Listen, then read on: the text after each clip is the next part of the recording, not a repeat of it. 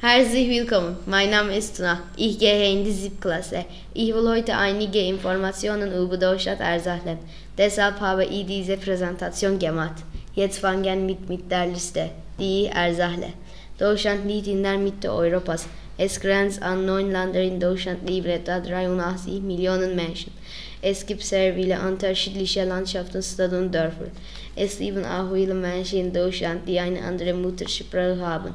Viele Menschen sprechen auch einen Dialekt, zum Beispiel Rheinisch, Schwabisch oder Tschechisch.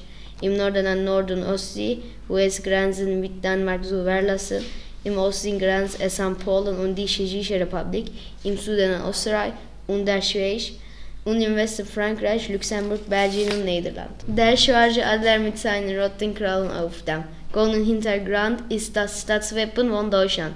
Die drei Farben sind die Nationalfarben, auf denen auch die Nationalflagge der Bundesrepublik mit ihren drei Querstreifen besteht.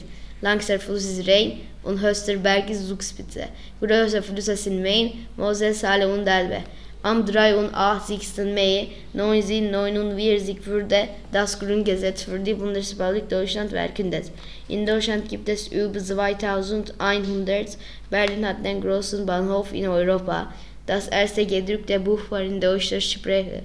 Die erste Zeitschrift, die jemals gehen würde, wurde 1663 in Deutschland herausgebracht. Es gibt 35 Dialekte der deutschen Sprache. In Deutschland gibt es über 300 verschiedene Brotsorten. In Deutschland gibt es über 1000 Hörsorten. Danke fürs Zuhören.